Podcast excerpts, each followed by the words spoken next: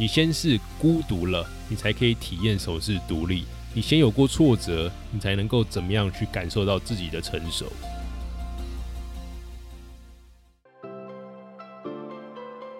你好，欢迎收听雷蒙三十，我是雷蒙。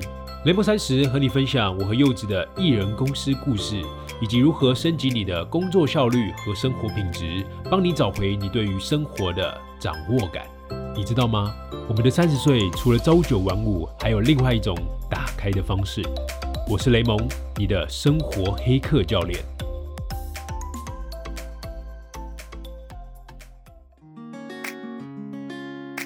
Hello，大家好，我是雷蒙。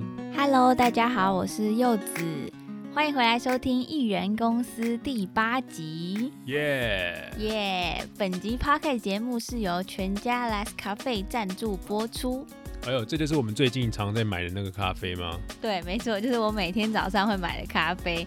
我们雷蒙三十竟然可以跟全家合作，我要哭了。这应该是我们最好的新年礼物了吧？对，就是我们做 podcast 的一个里程碑，真的感觉很有成就感哎。对吧？因为其实我们现在基本上每天都会喝一杯咖啡，所以拿到这种咖啡的赞助，觉得哎、真的是一个仪式感结合一种成就感。哎，你是被我影响，所以变成很爱喝咖啡的吗？我之前也会喝咖啡啊，只是大多时候是喝酒，只是因为跟你在一起之后开始没酒喝，所以只好一直喝咖啡。最好是又是因为我，又不是我害你不能喝酒，是你自己把胃搞坏的。因为那一次你生日的时候，你朋友把我灌醉啊，那时候我喝太多 whisky，然后那个胃就烂掉了。这真的不能怪我，因为是我生日的时候你自己说你要帮我挡酒还是什么的，所以现在是变爆料大会，大家傻眼。对，这个以后我们有机会再跟大家聊聊这件事情。对，全家 Last 咖啡的单品咖啡已经出了很多世界各地的产区，不仅是为消费者带来各种多元的风味，也开启了大家的咖啡世界。哎，那你是什么时候开始喝咖啡的？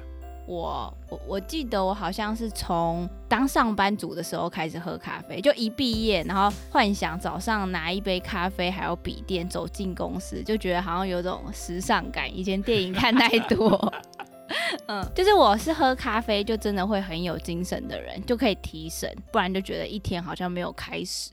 但你喝了好像没开始啊，一样在睡觉中 你为什么要这样子呛我？你都乱讲。啊。没有啦，其实咖啡作为工具来说啊，很多人会认为说它是一个提神的工具，但我们不能只把咖啡当做工具，因为其实咖啡会是一个享受生活的某种方式。嗯，对，所以我们今天要来介绍全家这次的新咖啡是很不一样的哦，新口味是巴巴不丹印度的咖啡豆，你刚好可以怀念一下印度哎。而 我在印度其实蛮少喝咖啡的，我都喝香料奶茶跟它的拉 C，就是那个奶昔，哦，所以你在印度都没有喝咖啡哦？喝比较少吧。你不能这样，你要赶快谢谢我们的金主爸爸。我们这次就是印度的巴巴布丹咖啡。对，所以要感谢全家，让我重新认识到原来印度有这样子的好咖啡。嗯，那为什么叫巴巴布丹？嘿嘿，你不知道了吧？我来跟你讲一下，巴巴布丹其实是一个人名啦，就是在一六七零年的时候，有一个印度的回教徒，他的名字就叫巴巴布丹。然后他前往麦加朝圣，回国的时候藏了七颗的咖啡种子，成为首次顺利成功走私咖啡豆，并且成功栽种的案例哦。所以这个地方啊，就以此为名。那巴巴布丹吉里山是位于印度的西南部，是印度重要的咖啡产地哦。这样知道了吗？啊，你在上课吗？对、啊，我之前去的印度也在南部，所以我觉得，哎、我应该会很喜欢这种印度南部的味道。那我刚刚其实已经买了一杯，现在下午时间好像蛮需要提神的，我来给你试喝一下，看看好不好喝。好，拿过来试喝看看。我先闻一下，好香哦！哇，这是一个 podcast 的味道开箱。好，你喝喝看，你喝喝看啊。我不知道大家有没有听到刚刚那个喝进去很大声那个咕噜声。换你喝喝看，好，哎、有一种那种巧克力跟水果的味道，哎，后面还有一种茶香味。你好像很会形容哦，是不是有一种多层次的感觉？没有，我只有感觉我是个食神的感觉。我还有更专业的讲法，我喝一口，喝一口。哎、喷出来了啦！嗯，这个咖啡呢，就是前段是草本迷人的香气，中段有微酸及巧克力的风味，然后后段尾韵带有烘烤的茶香。你根本就是去看那个什么咖啡的品鉴手册里面的形容词吧？没有，我就是喝咖啡喝到现在可以这样。全家莱斯咖啡和 UCC 咖啡职人的专业合作，他们是专挑台湾少见而且风味独特的产区，定期更换这个咖啡。那这次印度巴巴布丹的咖啡呢，已经是他们第五波的单品咖啡喽。之前还有巴西啊、瓜地马拉或是哥伦比亚的咖啡。虽然我们现在无法出国，那不如就喝一下不同世界的咖啡来享受一下吧。哇，这也是一种就是无法出国带来的一种新的效应嘛。嗯，对。对，所以想要放松的时候，记得来一杯 Last Cafe 的咖啡，然后记得戴上耳机听我们的雷蒙三十。对，你就完成了一个非常享受的下午茶时间。那我们今天就一边喝咖啡，一边来分享我们这两个礼拜发生的艺人公司故事吧。对，上一集我们的艺人公司系列聊到啊，知识内容大家可以分成三种，但大部分人的时间配置让你的学习效能低落。为什么有些人总是觉得知识难以内化，变成自己的东西？因为他缺乏了产出。记得，言语只是激励。只有行动才能带来改变，因为大概率你花了太多的时间在社交的内容上，所以我在上一集的内容有分享了一种判断点，那什么判断点呢？你就会听上一集，对吧？对，没错。那另外上一集啊，我们还有一个启发点是，焦虑没有办法逃避，但抵抗它的方式有两种。一个呢是把你热爱的事情做到极致，做到行业中的特色，或是把生活还有工作的边界划分出来，分配空余的时间去累积你的兴趣，然后慢慢的成为专业。对，所以这是一个连续性的 podcast。如果你第一次听这个节目，你可以听完这一集，然后往前听，你会对我们有个更完整的认识，就会知道我们艺人公司系列其实把我跟柚子在每一周遇到真实的挑战跟问题，变成一个故事的单集，和你连续的来分享。那我们今天继续来和大家分享我们实践艺人公司得到的一些小启发。那今天要跟大家分享的第一点呢，是在高压极端的环境下，其实你会更能找到属于自己的生活方式哦。那第二个点呢，是从来不麻烦别人，这其实不叫人情。人情是你麻烦人家，但是你懂得怎么还人家，这个才叫做人情哦。准备好了吗？我们要开始喽。上个礼拜啊，我们接受了两个采访，其中一个采访呢是张修修的不正常人类研究所。修修是一个很特别的前辈，他曾经花了两年的时间哦，骑单车骑了两万五千公里，然后穿越了亚欧非三大洲。他的 p a r k 节目是专门找一些不太正常的来宾，就像雷蒙这种，分享自己行为举止怪异但不太寻常的选择，让大家看看人生还有不一样的可能性。我发现大家看你第一眼的经历，都会对你去印度感到很惊讶。印度有真的那么可怕吗？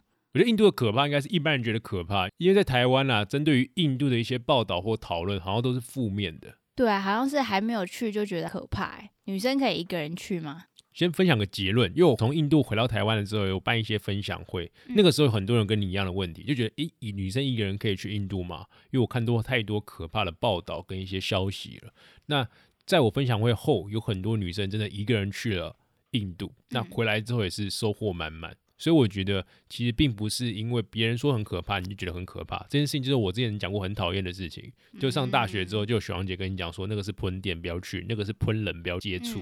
那很多时候是你继续了解过后，你要为自己的选择负责。但会有一些重要的安全的措施，大家要自己能够理解，或是当地的文化。你不要不了解那个文化，或不了解那个部落，其实不能吃猪，你就进去里面拼命吃猪肉，那你不是讨死吗？嗯，对，所以就是要入境随俗，有些功课还是要做，但是到现场你才可以看到那个真实的世界。嗯，像我之前自己去欧洲，大家也是说哦，欧洲很可怕，很多扒手，但我还是一个人去。就我刚刚问这个问题，一样是就是因为我还没去过，所以就会听人家怎么讲。但其实真正要做的事是自己去体验看看。嗯，可是你看起来真的很好爬，最好是我就满脸满脸长的，就是来抢我才怪。我有跟你说过，我人生的 bucket list 有一项是去泰姬玛哈林，哎，为什么？就是很好拍照。你不要看照片长那样，那个地方绝对不可能拍成那样子的，因为都是人。你那个照片里面都没有人，那一定是有人叫他大家滚开，或是什么清场的时候才拍的。没关系，还是想要去啊，就去用眼睛看一下很重要。对，所以印度是我真的还蛮想去。那现在还多了一个，就是巴巴布丹，就是可以去体验一下。虽然现在在全家其实就可以喝到巴巴布丹咖啡，但实际去了巴巴布丹应该会有不一样的感受。所以你有机会还要去印度吗？我很想去啊，而且我还想去斯里兰卡，就旁边那个小岛红茶的地方。红茶，对对对，我觉得这两个地方都是我很想去的。然后另外一点就是，因为回去印度可以当富翁，因为在印度的时候，我记得我那时候是五年前、六年前去的，我大一的寒假，十八岁的时候就去。那嗯那个时候因为没什么钱嘛，就把过去的积蓄都带过去，然后就换成美金，在台湾先换美金，然后在美金的时候去那边换的卢比，对我还记得叫卢比。嗯然后那个时候我记得就是我换的时候，我记得我只拿给他一百块、两百块美金，就很少，不到一万块台币。结果腰上的霹雳包里面全部都是钞票，他们最小的币值是多少？我忘记了，最小忘记了。可是我是换五千，然后超大叠啊，哦，然后我就整个包包全部被塞满。嗯然后每次去消费的时候，因为我就只有一个霹雳包放在身上，我就打开我的霹雳包，全部人看到我那个霹雳包，就眼睛就瞪很大，就哇、有钱人，你就觉得哇、那个时候就是我这辈子第一次感觉到什么叫有钱，你干嘛一直露台给大家看？因为我没有准备小钱包，他们说带小钱包去印度很危险，钱就一定要放在身上，哦，所以就带一个小腰包在身上，这样。哦，其实我自己也很想要回到，就是我过去曾经旅游过的地方，像是澳洲啊，或者美国、西班牙。就我觉得我每一次比较长的旅行，都会影响我蛮多的价值观的，然后一直持续的到现在。举例来说，就像我那时候大一休学的时候，有去澳洲嘛，就澳洲是非常活在当下的，他们的薪水是周薪制的哦，就每一个礼拜就可以发一次薪水。这样很好啊。对啊，或是两个礼拜就发薪水，因为他们比较没有存钱储蓄的习惯，就大家要享受，怎么可能还跟你在那边等一个月？我都准备要带家人出去玩了，我要马上领到钱。我觉得这件事很特别，因为我刚刚觉得这样子很好啊，是跟大家讲说，就是你做事的回馈感比较及时。结果他是因为哦不能月薪，所以周薪，它是一个不得不的选择。为什么？如果月薪三十号给你，结果你三十一号全部花光了，那我下一个月要吃屎。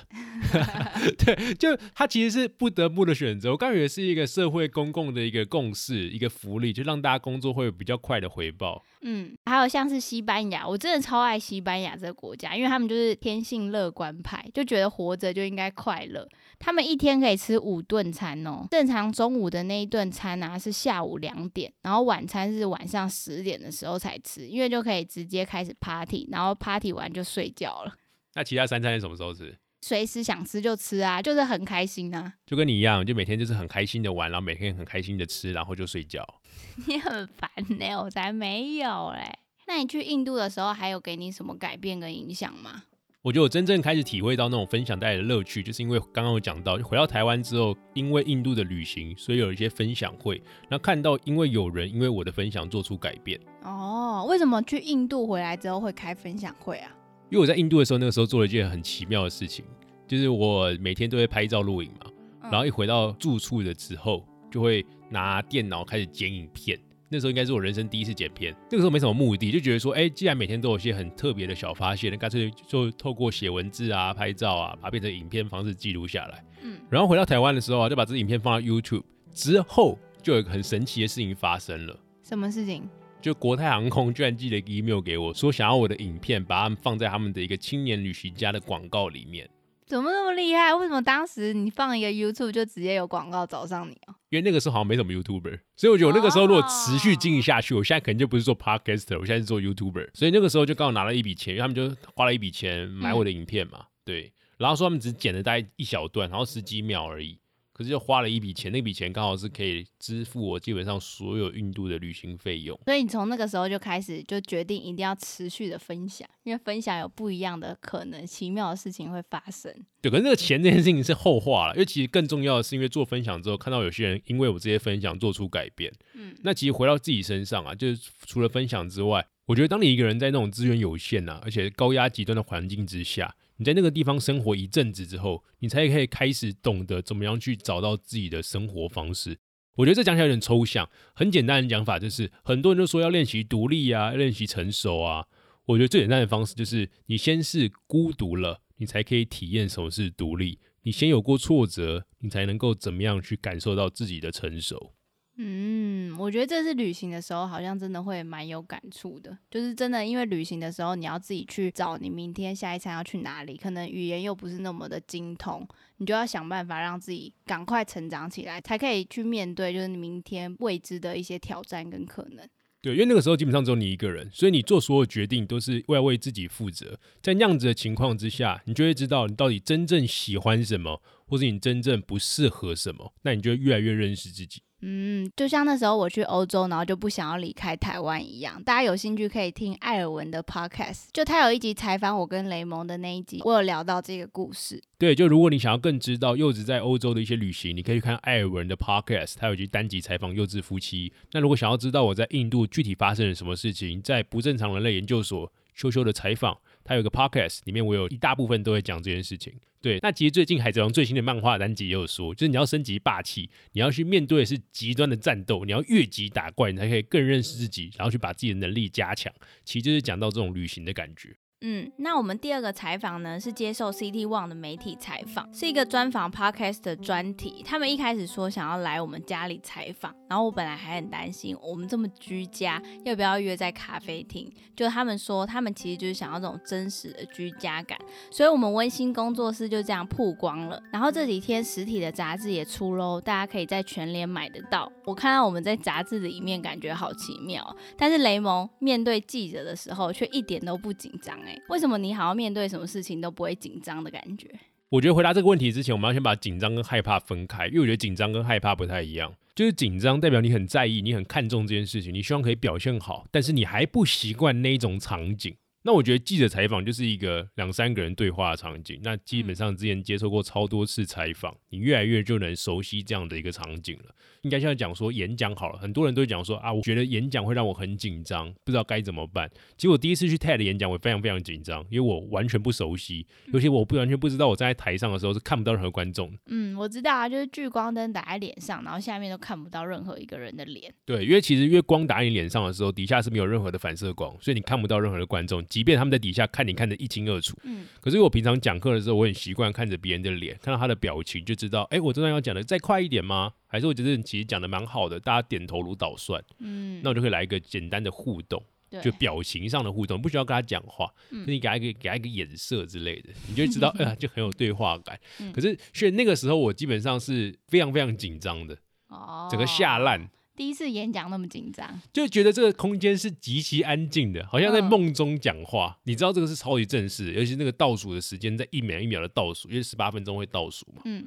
对，然后你却听不到任何的声音，因为 TED 的演讲是一个就是只听你在讲。对啊。然后我看不到任何的表情，我说天哪，这在黑洞里面讲话。但你还是表现的很好啊。我觉得我那次其实表现不好，我说实话。真的吗？对，那次我有点讲太快，因为我看不到任何的表情，所以我没有办法知道哪边时候要需要停下来。即便我熟练过很多次，嗯，对，可是上去还是非常非常紧张。对，另外一个可以跟大家分享啊，就是我刚刚讲到，其实紧张这件事情看的是你不习惯这个场景嘛。所以我今年春节的时候去得到这次春晚也很紧张，即便我都已经有上百场的演讲跟讲课经验，也讲过超过千人的场次，而且得到的知识春晚是电视台的直播，对，所以其实看到底下观众的，应该是我最熟悉的那种场景，嗯，结果还是他妈超紧张，因为直播感觉就是有几千万人同时在看着你，可是那个还好，因为你现场感受不到啊，我觉得那个时候紧张感是我不熟悉电视台的环境跟舞台。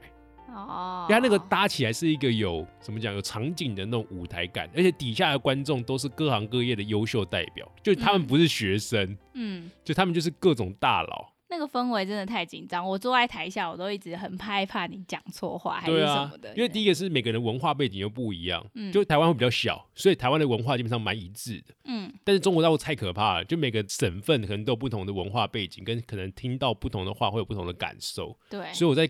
打磨那份稿子的时候，搞了半天，嗯，他们就说一定要让全部人都听得懂，这真的太难了。所以你怎么样去跟五岁或三岁小孩讲话的方式，全部都要放在这里面，嗯，对，那就是另外一种不熟悉的场景。嗯，那你最近有什么最紧张的事情吗？最近最紧张的哦，最近最紧张的应该就是明年的主要产品之一——那个线上训练营。线上训练营会让你很紧张吗？有些人可能不知道，就是上礼拜啊，我们雷蒙三十的二十一天训练已经正式开始了。就是这是一个超深度学习，然后主题是年度的复盘。我们这次还举办了一个线上的开营仪式，然后我的身份啊是班主任。就是开营的那天，我也是超紧张的，就是应该是真的比记者采访还紧张，因为我就是准备好所有的东西，然后准备要在那一刻呈现的时候，就真的会心跳加速。对，所以其实那个时候你会发现，紧张分了两个部分，一个是你不习惯这个场景，第二件事情是你非常在意，你很看重这件事情，你希望能够表现好，所以很紧张。所以线上训练营对我来说算是第二种，就是我觉得我又很在意、很看重这件事情。这个产品其实算是我们明年要推出的一个重头产品啦。上次在听 K 大直播的时候啊，他有谈到他认为的线上教育产品，嗯并不是在课程本身，而是陪伴。嗯这件事情就跟我们在做教育这件事情是很像的。我们觉得说，你把一个课程从线下搬到线上，不是把那个互动感啊什么东西搬到线上。我觉得更重要的是，因为物理空间的限制被解除了，我们做教育不只是把知识灌到学生的脑袋里面，我们应该让他们知道知识是可以内化成自己生活的一部分的。所以，我们必须要透过陪伴。什么叫陪伴呢？就是我们线上训练营的最重要的，就是作业、答疑还有助教。对，所以我们有开一个群，就是我们的助教啊，还有雷蒙，还有所有的同学都在里面。然后大家如果在学习上有疑问的话，就可以马上的问出来，就有人帮你解决问题。然后大家在里面也可以互相交流成长。对，因为其实一般的线上课程啊，很多时候是他我们会出作业嘛，可是基本上他做的作业没有人会理你，所以你在过程中你就觉得说，你买一个线上课程像是买一本书，你回家买一本书之后，到底有多少人有看完它？第一个是可能完课率很低，第二件事情是你吸收了之后，你不知道怎么样产出，那产出的到底怎么样确认说有没有回到自己身上？我觉得这个东西是需要一段时间的陪伴。有人因为有经验走在你前面，那他可以把他的经验分享给你，当做参考，那你一步步的把这件事情内化到自己身上。所以传统的教育就是老师把课上完，接下来你自己看着办。那这个就是知识地图的教育方式，因为它就是有一个成体系的知识地图教给你，嗯，那就比较僵化式的学习。那我们去很难去找到自己的版本来去运用这个知识。那对比来说，就我们的训练营啊，就是提供一套框架。那你在这个框架之中，你会找到自己的用法，怎么样找到呢？透过作业，透过助教，透过跟其他同学的互相交流。对，我们现在大概已经过了一个礼拜，就大家给的反馈都是真的很喜欢在这个群里面，就是有一种共同成长的感觉，不像是一般好像在买外面的课程，然后买完就也没有人逼你，也没有人知道你到底有没有看，这里反而是就是大家都在这里面，然后一起成长这样。对，然后我觉得还有一个关键重点是现实，就是如果这个群是开永久的话，大家也不会珍惜。嗯，大家觉得说啊，反正我就有一辈子拥有，那我就有空再看就好了。而且我们就二十一天，二十一天结束之后，你之前的内容都看不到，所以大家就知道说，我在这个期间内，我就要把这个习惯养成，我把这知识内化，我要产出属于我自己的一个做法。所以在这个过程中，因为透过现实，透过群，然后透过交流，透过一些竞赛的机制，那这些基基本上我们都还在试验，我们想要变成一套自己的产品。所以为什么会很紧张呢？就是因为现在算是一个非常雏形的想法跟经营的方式。那透过这一场的回馈或者这场的经验，我们可以在明年二零二一年的时候陆续推出一些比较成熟的线上训练营。对，没错。所以希望这个紧张就是让我们成长的动力啦，就是大家可以给我们反馈，然后让我们越做越好。那上礼拜啊，除了我们在忙采访还有训练营的事情之外，我们也有被 Reborn 设计学院邀请，创办人是我们的好朋友 Aaron 跟 Elise，他们举办了一个设计师的微醺小聚，特别邀请我们去当嘉宾，然后分享我们在互联网工作的经验。我觉得真的很感谢，就是可以帮到别人的忙，就觉得很开心。我这边有个重点跟大家分享，就这几年下来，我发现自己有个小改变。嗯，就我以前也是一个非常不喜欢麻烦别人或者不喜欢找人帮忙的，因为我觉得开口找别人有点奇怪。因为如果我自己能够找到所有答案的话，我干脆自己花多一点时间去找，因为一直麻烦别人，然后好像没有什么东西可以帮到他，这件事会让我很不好意思。对啊，我觉得我也是这种人，就是可以不要麻烦就不要麻烦。但是你现在不能是这种人，对，就是你应该要去想办法去尽量去麻烦别人。怎么说呢？因为蔡康永讲过一段话，他说：“从来不麻烦别人，这不叫做人情。人情是你麻烦了人家，而且你还懂得怎么还人家，这才叫做人情。”嗯，你可以再多解释一下。好，那你有听过一个叫富兰克林的效应吗？富兰克林就是那个美国一百块美金上面那个秃头的小胖子，你怎么这样？怎么说人家是秃头小胖子？这是他那个标准的形象啊，我觉得很可爱啊。好，没关系，我们拉回来讲了。反正这个富兰克林效应的白话文就是，你透过给予别人一些成就感来赢得好感。这个是有一个故事的哦。嗯，就有一次啊，他必须跟宾州立法院的一个议员合作，但是这个议员是一个非常难缠，而且非常心很硬的，就是不太会做改变、蛮固执的人。而且他也跟富兰克林在立场上是对立的。那如果你是富兰克林，要跟他合作，你会怎么处理？好，我看到你满脑子空白的感觉，就是可能大家会想一些解决方法、一些策略，可能就是，哎，你看那个议员有什么样的需求啊？我找个中间人去帮他去建立一个好感，或者是，哎，我直接跟他不打不相识，直接跟他理论一番。刚才我说我的立场还是正确的，所以你要跟我合作。通常大家都这样子想，可富兰克林用了一招大家都没有想过的招式，什么招式？他这招就真的绝妙了，因为他知道这个议员啊，他有一个很私人的藏书，这个藏书啊是一个非常绝版的一个一本书，嗯，就基本上图书馆找不到，也很难借得到，所以他就询问这个议员说，可不可以把这本书借给他看两天，因为他其实对这本书的内容非常有兴趣。哦，这代表什么意思呢？第一件事情就是，哎、他们可能会有一个共同的喜好，有个共同的价值观，哎、他可以帮上富兰克林这个死对头一点点小忙。嗯，然后这议员就真的给我同意了，而且嗯接下来啊，富兰克林还自己说，当我们之后再次见面的时候，这个议员对他说话，而且还非常有礼貌，甚至这个议员还跟富兰克林说，之后如果你需要我帮忙的话，你再找我。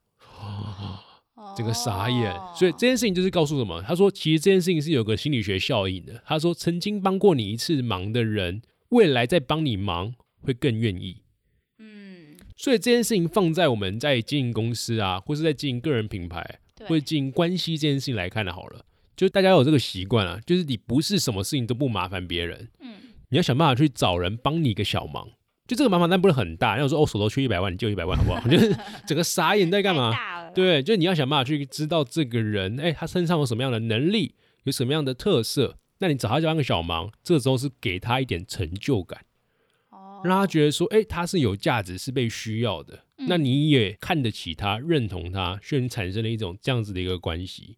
哦，原来是这样哦，所以懂得拿捏好就不会是添麻烦了。其实我们现在准备开公司，我自己也觉得，就是懂得找人家帮忙这件事情非常的重要。就像我也鼓励我们自己身边的朋友，不要害怕去向别人求助，反而是要多求助，因为求助就是一个非常基本的能力。你不会就多询问，可以跟别人产生连接。虽然有时候好像会暴露你自己能力上好像不足，但其实可以展示你的上进心。就对于一个刚毕业的年轻人来说，上进心是比能力还要更重要的。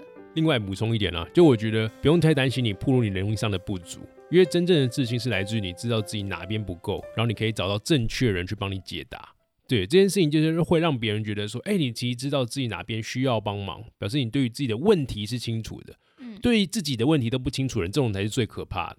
嗯我认为啦。然后另外一件事跟大家讲，就是找别人帮忙之前啊、必须要先自己做好功课。对，就刚刚讲到了，就是你懂得拿捏好，不是添麻烦，嗯重点是拿捏好，不是添麻烦，OK 吗？嗯所以你不懂得拿捏好，你非常非常可怕。就你在你张开嘴请求别人帮忙之前呢、啊，请你先花三分钟去想一下，你自己做这件事情是为了什么？嗯然后你自己已经有付出相对应的努力了吗？你有先穷尽自己的各种方法，找到各种替代方案了吗？如果都是的话，你去找别人帮忙你，这个人绝对会很愿意帮忙你，因为你已经真的试过、努力过了，然后你还是有点问题，那这个时候，哎，我刚好可以帮你解决这个问题，我刚好有这样的经验，我刚好有这样的能力。所以，如果你是一个什么都没有去自己去做，当个伸手牌就找别人帮忙，那那个时候真的是添麻烦。